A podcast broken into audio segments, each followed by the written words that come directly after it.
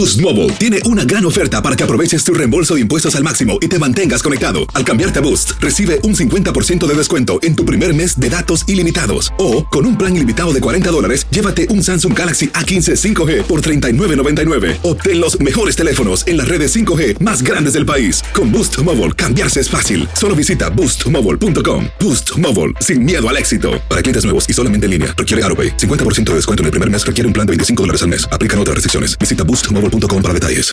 Familia querida de Univisión, aquí Lucero para decirles que no se pueden perder el gallo de oro. Lunes a viernes a las 9 por Univisión. Hola, soy Borja Voces y te doy la bienvenida al podcast de Edición Digital. Con muchísimo gusto, Carolina Sarasa en este ya. A continuación escucharás las noticias más importantes del día. Señales de vida se encuentran sonidos provenientes debajo del mar en la misma zona donde desapareció el sumergible con cinco personas a bordo. Tenemos lo último de esta intensa búsqueda y en la edición digital conversamos con el mexicano que estuvo en ese lugar. Escuche esto, acusada por asesinato, una madre que dejó totalmente sola a su hija de 16 meses mientras ella vacacionaba en Puerto Rico. Y ojo, no es el único caso, tenemos detalles. Y atención con esto, se suman más posibles efectos secundarios al consumo de Ozempic. Se habla de pancreatitis e incluso de cáncer. Una experta nos cuenta más.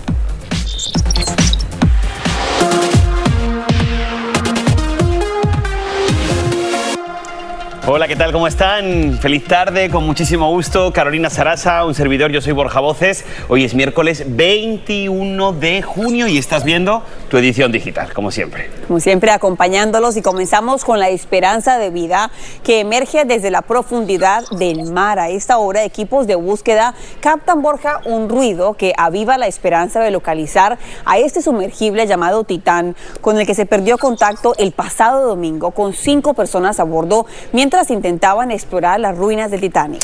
Ahora los rescatistas se están concentrando en un área donde un avión de vigilancia canadiense ha detectado golpes, escuche bien, con intervalos de media hora. Y es que el tiempo es su principal adversario.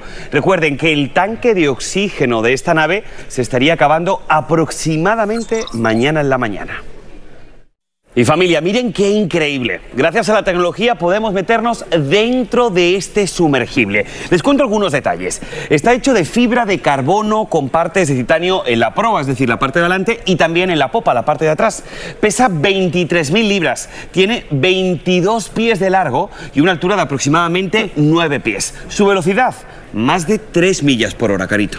Y parte, Borja, de lo novedoso es que puede descender hasta una profundidad de 13.000 pies. Ahora, lo que queda del Titanic, hasta donde iba ese sumergible, está localizado a 12.500 pies de profundidad. Esto es casi 12 veces la Torre Eiffel. Ahora, este sumergible se opera con un control remoto que es como este, muy parecido. La verdad, Carito, que no me quiero ni imaginar la incomodidad de estos cinco pasajeros, porque como acabamos de ver, dentro de este sumergible no hay ningún tipo de asiento. Así que presumimos que todos estarían sentados en el piso. Y por casi ya tres días, pero justamente hace exactamente dos años, el artista mexicano y cantante Alan Estrada descendió en este mismo sumergible. Y aquí en la edición digital conversamos con él.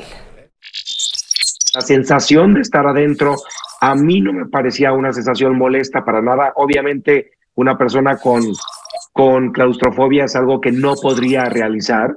Eh, el sumergible, pues básicamente cae por su propio peso. Bueno, tiene unos lastres para caer por su propio peso hacia el fondo del océano. Cuando me, me enteré de la noticia, mm, me choqueó mucho al final pues conozco a dos de las personas que están involucradas en, este, en esta des desaparición. Eh, admiro la labor que están haciendo y la visión que están haciendo de abrir las fronteras de la exploración submarina para, para los civiles como tú y como yo. Y deseo de todo corazón que los encuentren pronto. Espero que si el sumergible está intacto, eh, hay posibilidades. Mientras tengan ese oxígeno, hay posibilidades y hay esperanza. Eh, ojalá que sí, Alan. Hay esperanza a esta hora, ya que se escuchan varios ruidos. Sin embargo, como ustedes saben, es bastante complicado. Hay equipos tanto de Estados Unidos como de Canadá a esta hora buscando ese sumergible. Alan Estrada, muchísimas gracias. Bien, vamos a, con otros temas ahora que acaparan titulares también el día de hoy. Comenzamos. Decenas de familias aguardan a las afueras de un penal de mujeres en Honduras, donde se ha desatado un motín que ha dejado al menos 46 reclusas muertas. Los familiares, como vemos, están a la espera de lo que les digan las autoridades, pero en este momento aún todo es incierto. No, no nos han dicho nada. Nosotros estamos aquí en espera, no sabemos qué pasó adentro, no sabemos nada. No, bueno, en mi parte no sé si mi prima está viva y mi hermana también. No sé. Y es que según las autoridades este incidente se inició por la disputa entre pandilleras que lamentablemente terminó con un voraz incendio que como vemos ha calcinado a varias mujeres. Y cambiando de tema, vamos hasta la ciudad de Nueva York porque allí fue arrestado y acusado de tres delitos graves de agresión el sospechoso de apuñalar a tres mujeres en el metro de Manhattan el fin de semana. Te hablo de Kemal Rideout, de 28 años de edad, tiene antecedentes penales y ahora también va a ser evaluado psiquiátricamente. Y esta noticia es para los beneficiarios del TPS. Mucha atención porque el Servicio de Ciudadanía y de Inmigración de los Estados Unidos ha anunciado las fechas de renovación. Atención, para El Salvador, Honduras y Nicaragua. Tome nota en casa. Los salvadoreños tienen desde el 12 de julio hasta el 10 de septiembre del 2023. Los hondureños y los nicaragüenses deben hacerlo a partir del 6 de noviembre del 2023 hasta el 5 de enero del 2024. Que no se te escape esta información. Carito, seguimos con más. Y a esta hora, Borja, también hay reacciones y muy fuertes ante el acuerdo alcanzado por Hunter Biden, el hijo del presidente Joe Biden, con la fiscalía por los cargos de delitos fiscales y uno más por posesión ilegal de armas de fuego. Muchos republicanos han dicho que es básicamente una palmadita en la mano y usado para reforzar su argumento de que el Departamento de Justicia, según ellos, está politizado. El expresidente Donald Trump dijo que el acuerdo pone en evidencia un masivo encubrimiento y fraude de interferencia electoral a gran escala. También habla de una situación de tráfico. Y nos conectamos en vivo con Edwin Pitti para que nos cuente más información y también la reacción de parte del presidente Joe Biden. Tal como lo dicen, hay mucha controversia, sobre todo a esta hora, cuando el propio fiscal general de los Estados Unidos, Mary Garland, esquiva las preguntas con respecto a las constantes acusaciones de un supuesto doble estándar por parte del Departamento de Justicia. Veamos el reporte. Tras cinco años de intensas investigaciones, el Departamento de Justicia y Hunter Biden, hijo del presidente Joe Biden, logran un acuerdo provisional, lo que evitará que vaya a la cárcel. Esto es muy común, que una persona que no tenga un récord previo, pues se le ofrezca llegar a algún tipo de acuerdo donde él se declara culpable, le dan algún tipo de probatoria. En el acuerdo que tendrá que ser firmado por un juez en Delaware en los próximos días, Hunter Biden se declarará culpable de dos cargos menores por no pagar impuestos y otro por posesión ilegal de un arma cuando consumía drogas.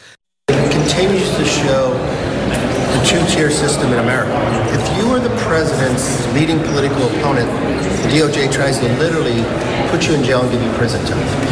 You are the president's son, you get a sweetheart deal.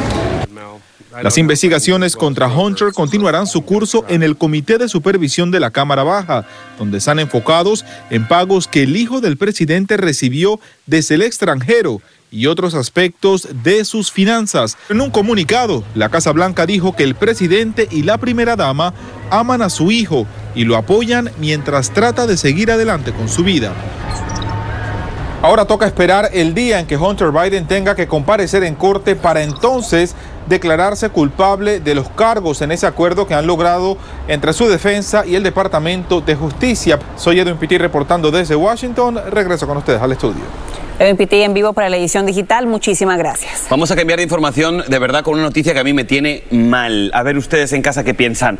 Causa indignación la muerte de una bebé de 16 meses, que escuche bien, quedó completamente sola en su casa durante una semana porque su mamá se fue de vacaciones. Borja, por más de ocho días, mientras otra madre hispana fue acusada por ocasionar la muerte de sus hijos al conducir bajo los efectos del alcohol. Hablábamos, Borja, y tiene que ser que esas dos personas tengan problemas mentales para que haya pasado algo así, pero Andrea León nos tiene detalles. Andreita, qué complicado esos casos. Así es, y les tengo uno más, pero todos estos tres, como ustedes bien decían, causan indignación. Primero, una madre en Ohio que está acusada de asesinato después de dejar sola a su hija de solo 16 meses durante ocho días mientras ella estaba de vacaciones. Las autoridades dicen que Crystal Candelario, de 31 años, se fue de vacaciones a Puerto Rico y Detroit y al regresar encontró a su hija inconsciente. Dicen que estaba extremadamente deshidratada. Candelario está actualmente detenida con una fianza de un millón de dólares. Por otra parte, otra madre hispana fue acusada de conducir bajo los efectos del alcohol y de homicidio vehicular por las muertes de sus hijos de 10 y 16 años. Sandra Ortiz, de 33 años de edad, estaba conduciendo cuando una maleta se le cayó en la autopista en California. La mujer se detuvo y sus dos hijos se bajaron para recuperar la pieza y en ese momento fueron impactados mortalmente por otro vehículo. Ortiz también está encarcelada con una fianza de 500 mil dólares. Y finalmente, una madre de Ohio, en cambio, falleció luego de que su hijo de solo dos años disparara accidentalmente un arma que habría estado a su alcance en una mesa de noche. La mujer se encontraba embarazada también de su segundo hijo y aunque le practicaron una cesárea de emergencia, tampoco pudieron salvar al bebé. Al menor de dos años se encuentra ahora junto a su padre, quien era el dueño de ese arma de fuego y al momento de la tragedia se encontraba, chicos, lamentablemente trabajando. Así que un grave descuido en este caso. Un grave descuido. Nunca hay que pensar que un niño tan chiquito no sabe cómo utilizar un arma de fuego porque desafortunadamente, aparte, hay juguetes que parecen armas y los niños saben cómo utilizarlas. Y puede pasar. Pero la primera historia, la de que se fue de vacaciones a Puerto Rico ocho días para, y dejó a la niña de 16 meses ahí, a mí me parece de verdad una auténtica aberración. No hay que juzgar, claro, por supuesto que no, no hay que, hay que conocer un poco también el background de cada uno, pero a mí me parece indignante. No sé ustedes en casa. Andreita, muchísimas gracias. Gracias, Andrea. Este es el podcast de Edición Digital, con noticias sobre política, inmigración, dinero, salud y mucho más.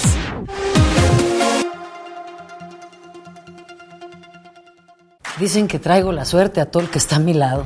Y esa es mi mala fortuna. Basada en el clásico de Juan Rulfo, llega Univisión, El Gallo de Oro. Supongamos que la caponera puede inclinar la suerte a quien ella quiera. ¿Estás tardando en conquistarla? Con Lucero, José Ron y Plutarco Asa. Este gallo está cambiando la vida. En una historia legendaria de amor y azar. No trates de cambiarme, no lo vas a lograr. El Gallo de Oro, lunes a viernes a las 9 por Univisión.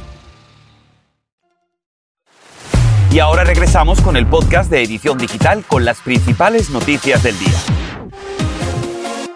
Cambiamos de tema ahora. La Fiscalía General de México ha condenado a casi 19 años de prisión a Gerardo Domínguez Sánchez, un hombre que al no tener dinero para pagar una deuda le entregó su hija al prestamista para que realizara trabajos domésticos. Por suerte, la niña logró escapar y le avisó a la policía. Este delito ocurrió en el año 2019 cuando la pequeña tenía tan solo 14 años de edad. Y también en México hay una fuerte polémica porque un maestro de secundaria sacó a un jovencito de la clase con pupitre y todo y lo expuso al sol a temperaturas que pasaban los 100 grados Fahrenheit. Las autoridades escolares le han retirado el cargo a este profesor y la Comisión de Derechos Humanos del Estado de Durango abrió una investigación, una tras otra, historias indignantes. En fin, cambiando de tema, miren, el medicamento, famosísimo medicamento del que todo el mundo habla, Ozempic, que ustedes saben, fue creado para la diabetes, ojo, porque podría tener serias repercusiones a la salud de quienes lo usan para reducir peso. Te contamos todo lo que debes saber. Además, surge una nueva creencia sobre cómo proteger el medio ambiente, no lavar la ropa tras cada puesta para ahorrar agua y no usar tanto detergente. Posiblemente algo bueno para la gente que le da pereza lavar la ropa. Seguimos con más en la edición digital. Y captado en video queda un hombre que entró a una estación de gasolina en Detroit con un balde de combustible y regó en el piso toda esa gasolina y luego prendió fuego con una antorcha. La policía lo arrestó y lo acusó de intento de homicidio. Un empleado logró escapar a tiempo, afortunadamente. Qué imágenes tan fuertes.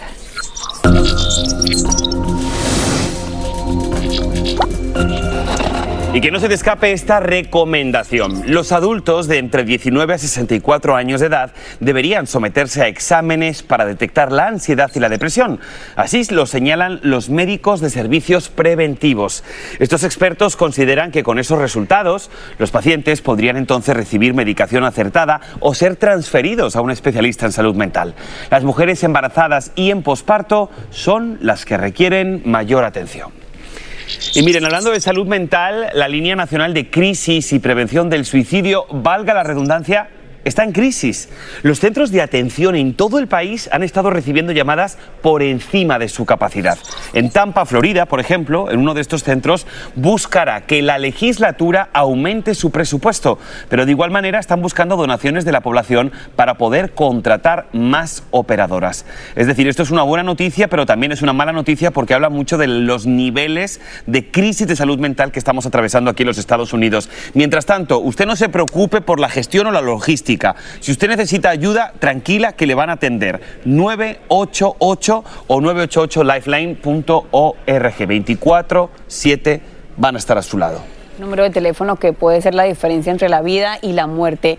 Y hablando de temas de salud, las inyecciones de Ozempic, un medicamento que es utilizado para muchas personas para bajar de peso, estaría causando efectos secundarios obviamente no deseados y no esperados. El periódico de New York, The New York Post informó, citando a médicos de la Gran Manzana, que muchas personas que usan Ozempic están acudiendo al médico quejándose de muchos síntomas. Pero fíjense ustedes, porque ahora científicos de la Universidad de Cornell dicen que creen que el Ozempic podría además ocasionar visión borrosa, cálculos biliares, pancreatitis, y escuche bien y tome en serio esta recomendación, hablan hasta incluso cáncer. Vamos a hablar sobre los riesgos del Ozempic y para eso está con nosotros la doctora Ana Capelletti, especialista en obesidad. Doctora, como siempre, muchas gracias por estar con nosotros. Doctora, ¿qué efectos secundarios se están viendo con estos pacientes que toman Ozempic? Porque, ojo, se habla incluso de tipos de cáncer y hasta pancreatitis. Eh, bueno, mi saludo para, ustedes. Eh, la realidad es que siempre se pone en la mira de la, del tratamiento de la obesidad a las drogas que tanto necesitamos para tratar eh, esta verdadera enfermedad que afecta a tantos millones de personas en todo el mundo. Eh, como todos los, medicamentos, eh, semaglutida, que es eh, la medicación que bajo el nombre comercial de Ozempic está indicada para el tratamiento de la diabetes y de Wegovy para el tratamiento de la obesidad, tiene efectos adversos que están perfectamente descritos en su prospecto y que se han visto en los ensayos clínicos que han mostrado seguridad y eficacia de esta medicación para tratamiento. Sí, obviamente, claro, yo sé que el tema de los efectos secundarios siempre es preocupante y que las medicinas siempre tienen esa letra chiquitita que te dicen cuáles serían efectos secundarios, pero ¿qué tan común se está viendo que una persona, que muchísima gente toma Ozempic, tome Ozempic y luego días, semanas después desarrolla algo tan grave, tan mortal como una pancreatitis o como un cáncer? Es, ¿Qué tan común es esto, doctora? Me parece muy importante aclarar esto, que no es en absoluto común los efectos adversos comunes con esta medicación eh, son los que refieren al aparato gastrointestinal. El más común de todos es la náusea y algunos pacientes pueden tener diarrea o constipación. Y lo que sí me parece fundamental aclarar es que el uso de estos medicamentos debe ser bajo control eh, médico clínico y justamente como lo has dicho, el uso casi indiscriminado de esta medicación eh, puede llevar a que algunas personas tengan efectos adversos agudos que entonces los llevan a consultar cuando tal vez tiene que ver con no haber tomado los recaudos necesarios en cuanto a los cambios en el estilo de pues vida. Yo creo que ha quedado, ha quedado, ha quedado claro, doctora, que no siempre sucede y eso es lo más importante, pero por supuesto vamos a recomendarle a cualquier persona que si quiere someterse a un tratamiento con Ozempic siempre tiene que ir a su especialista y a su doctor para pedirle asesoría médica. Mientras tanto, doctora Ana Capelletti, especialista en obesidad, muchísimas gracias por su tiempo y gracias por haber estado con nosotros aquí en la edición digital. Bien, pues si les parece, vamos a seguir con lo siguiente porque vamos a ir hasta un empleado de una tienda de Starbucks en Seattle que compartió en TikTok un video con carros de supermercados llenos de alimentos que aparentemente iba a desechar. El video de Aidan Stocky, de 23 años de edad, ya acumula más de 2 millones de visitas. En un comunicado, Starbucks asegura que nuestro objetivo es donar el 100% de los alimentos, incluidos artículos perecederos como ensaladas, sándwiches, fomentando el compromiso para reducir residuos en el año 2030. Y esta otra tendencia ha surgido para proteger el medio ambiente. Se trata de reducir el uso de agua lavando la ropa con menos frecuencia. Para ello, hay personas que están usando la misma ropa por más tiempo para evitar lavar más seguido de lo necesario. Y no hablamos solamente de pantalones vaqueros o blue jeans, sino, esto sí yo no sé, hablar hasta de ropa interior. Hay quienes la usan sin lavarla hasta por una semana.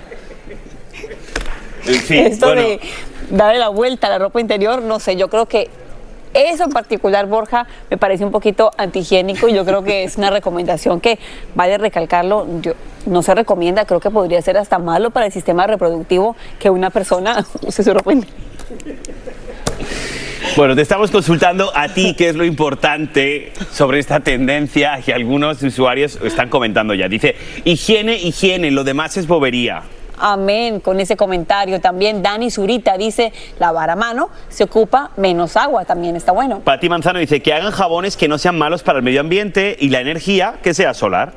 Y Alberto José dice lo siguiente, las necesarias o hasta que huelan mal, Dios mío. Bueno, la gente Edición Digital somos una familia, aquí toda la gente es muy honesta y muy querida. Los trapitos sucios, ¿no? Aquí lavamos los trapitos sucios al aire. Familia, vamos a hacer una muy corta pausa, pero seguimos con mucho más aquí en la edición digital. No se vaya. Lava la ropa ahora. Ay.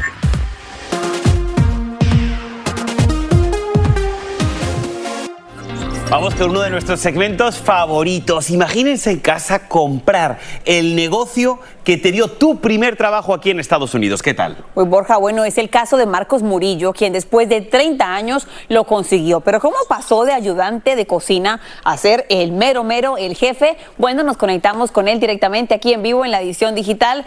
Yo quiero saber cuál fue su reacción cuando usted le entregan las llaves de ese restaurante y le dicen todo suyo. Bienvenido y felicidades. Gracias. ¿Cómo están? Cuéntenos.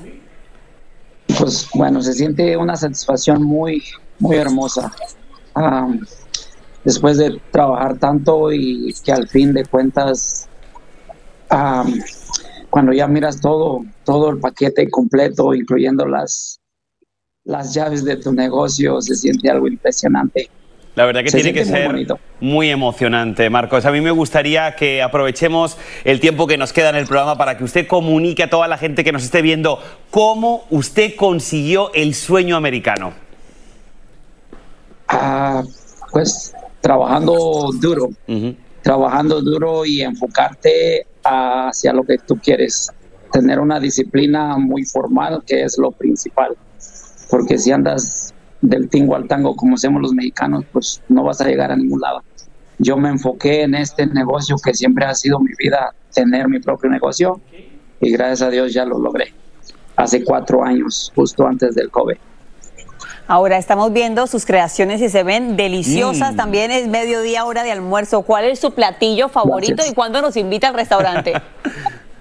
Bueno, aquí estamos en Sacramento cuando ustedes gusten. Estamos en California, so cuando ustedes gusten aquí los invito y aquí los atenderemos con unos unas tapas españolas muy exquisitas. Pues de verdad Mi que- plato favorito sería sería la paella. ¡Hombre! que la es paella. clásico español. Tú Esa, sabes. esa no me la pierdo, esa no me la quiero perder, Dios mío. Marcos Murillo, muchísimas gracias por haber estado con nosotros. Creo que es una manera maravillosa de poder despedir el día de hoy en nuestro noticiero con estas historias de hispanos que triunfan en el país. Hasta mañana, gracias, y felicidades. Hasta señor mañana. señor.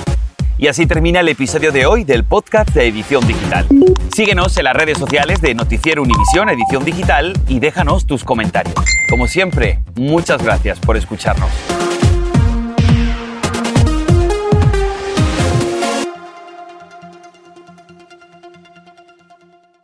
Lo mejor, lo más impactante, está por venir en Tu vida es mi vida. De lunes a viernes a las 8 por Univisión.